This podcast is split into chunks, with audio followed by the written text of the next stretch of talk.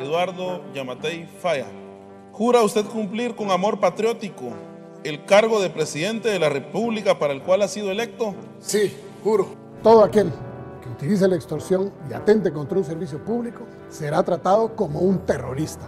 Pondré orden en las cárceles como ya lo hice. Garantizaré tu seguridad. Confía, ya falta poco. Los guatemaltecos repelieron este sábado un posible Ataque contra la comitiva del presidente de Guatemala, Alejandro Yamatei. Alejandro Yamatei, aspirante de centro-derecha a la presidencia de Guatemala, advirtió este domingo durante un mitin celebrado en la capital que si tratan de robar las elecciones del próximo 11 de agosto, el pueblo no lo va a permitir. Diversos sectores sociales, conglomerados indígenas y campesinos iniciaron este jueves un paro general para exigir la renuncia del presidente Alejandro Yamatei y la fiscal general señalados de presunta corrupción. Nacido en 1956, estudió medicina inspirado por su padre y fue consultor de la Organización Panamericana de la Salud. Hombre multifacético y sobreviviente de poliomielitis, se percibe conservador y de derecha. Formó parte de un cuerpo de bomberos y fue director de los transportes públicos y gerente de una empresa dedicada al agua, consultor empresarial y director del sistema penitenciario, con tres campañas políticas en su haber y una cuarta que finalmente salió bien. El presidente de Guatemala, Alejandro Eduardo Yamatei Falla. De su vida familiar se conoce poco. Estudió en el Liceo Guatemala, un centro educativo de clase media alta solo para hombres. Su paso por la enfermedad es una instancia que le marcó varias etapas de su vida. Durante su época de estudiante, la poliomielitis le causó dificultades para asistir con regularidad a clases y participar en las actividades del centro educativo. Era un estudiante promedio y estaba involucrado en actividades religiosas. Y esa es una constante que se mantiene hasta hoy. Dios está presente en todos, o casi todos, sus discursos. Su primer contacto con la función pública fue a los 30 años, cuando ingresó al Cuerpo Municipal de Bomberos, pero su inicio en la política lo tuvo luego de su participación como coordinador general de procesos electorales en el Tribunal Supremo Electoral en los comicios del 85, 88 y de los 90. Gracias a estas actividades comenzó a tomar cierta relevancia a nivel nacional e internacional. Luego de haber perdido, pero sin ánimos de rendirse, en 2006 asumió como director del Sistema Penitenciario Nacional cargo por el que tuvo que enfrentar 10 meses de cárcel dentro del operativo Pavo Real.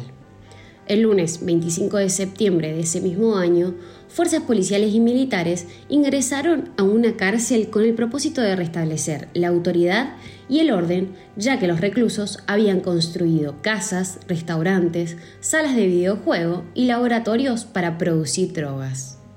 Algunas fuentes de la causa aclaran que este operativo pudo llevarse a cabo para alterar la escena del crimen simulando enfrentamientos y tapando las muertes.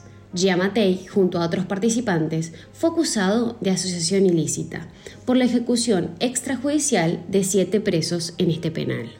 Sin embargo, se ordenó el cierre de la investigación y finalmente salió en libertad. En varias oportunidades se definió como un preso político, hizo huelga de hambre y acudió a la lástima para que su electorado lo indulte. Participó por primera vez como candidato al mayor cargo político del país en 2007 y aunque no consiguió su cometido, logró gran popularidad en su pueblo. En 2011, luego de un entre comillas, desafortunado episodio penitenciario, disputó nuevamente la presidencia dentro de un partido que fue cancelado al año siguiente por no haber obtenido una diputación ni el mínimo de votos para continuar vigente. Otra candidatura sin éxito pasó y por el spoiler del inicio sabemos que hubo una tercera. Se lo acusa de no haber sido muy legal, ya que a sus cuatro postulaciones las encaró desde espacios políticos diferentes. En 2019 puso en marcha su propia agrupación, Vamos por una Guatemala diferente, de credenciales conservadoras en lo social y liberales en lo económico. Ganó su primera elección a los 63 años de edad, después de 20 años en el intento y de participar dos veces como candidato alcalde de la capital. Sin embargo, muchos califican este triunfo como la magia de votar en contra de. Si bien este candidato fue elegido de forma democrática, hubo un 61% de abstención, es decir, 6 de cada 10 ciudadanos no fueron a votar. La resistencia se hizo notar. Así, la cuarta fue la vencida, y como siempre, luego de la victoria, comienza el periodo de nombramiento de quienes lo acompañarán en su gestión. Esta etapa fue motivo de varias críticas, ya que las personas elegidas para los ministerios de Gobernación y Defensa tenían dudoso actuar ético, pasados reprochables e inexperiencia. Para sumarle más drama, comenzó a tener conflictos con su mano derecha, el vicepresidente Guillermo Castillo Reyes, que le pidió que renunciara ya que estaba en total desacuerdo con él, manifestándolo en la red social Twitter y a través de la prensa. El mandatario impulsó medidas acordes a su ideología. Creó un Consejo Nacional de Seguridad para imponer mano dura. Reactivó la pena de muerte, impulsó el aumento de la condena para las mujeres que decidan abortar y se manifestó totalmente en contra de la ideología de género en todos sus ámbitos. Al parecer, sus políticas conservadoras no se hicieron esperar. Como si fuera poco, al actual presidente le tocó enfrentar, como a todo el mundo, la pandemia en el país centroamericano fue anunciada el 13 de febrero del año 2020. Uno de los territorios con más pobreza y problemas de corrupción tuvo que afrontar este enorme desafío, donde comenzaron a verse ciertas desprolijidades en cuanto a las medidas tomadas, llevando al viceministro Danilo Estuardo Sandoval Flores a renunciar al cargo debido a las condiciones de desorden. Por lo que el gobierno, para tapar y mantener a la sociedad tranquila, mintieron diciendo que había sido destituido por petición del Ministerio de Salud. Días más tarde se sumó una segunda renuncia, la de Oscar Bonilla, ministro de Agricultura, Ganadería y Alimentación. Ni Sandoval ni Bonilla fueron, en lo que va de su gestión a la actualidad, los únicos en dejar sus puestos, sino que han sido seguidos por otros cuatro políticos más que ocupaban cargos importantes dentro del gobierno. Esto evidencia una gran crisis política dentro del país, que engloba un alto índice de corrupción y descontento social y económico, la falta total de compromiso por parte de las personas que toman las riendas del Estado ponen en jaque la imagen pública del dirigente y de todo su equipo. Cuando las papas queman, son pocos los que se quedan. A su vez, Yamantei hizo campaña para acabar con la desnutrición infantil que el territorio viene sufriendo desde hace años. Gracias al COVID y la penosa gestión política, esta meta cada vez está más lejos. Como positivo podemos destacar que Guatemala fue uno de los países de Centroamérica que más testeos realizó diariamente, por lo que lo llevó que haya un buen control relativamente. Como contracara de esto, el programa de vacunación, que fue uno de los más lentos de la región a raíz de la falta de preparación de las condiciones de almacenamiento y buena administración, teniendo como consecuencia la pérdida de varias dosis. Entre que ya venían con una crisis económica importante, se le sumó la plata tirada en vacunas, por la deficiente gestión de las mismas. La corrupción siempre ha reinado en los países latinoamericanos en general, y claramente no estamos frente a la excepción.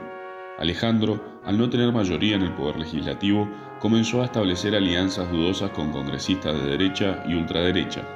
El compro de votos es algo que se pregunta, se cuestiona y se investiga.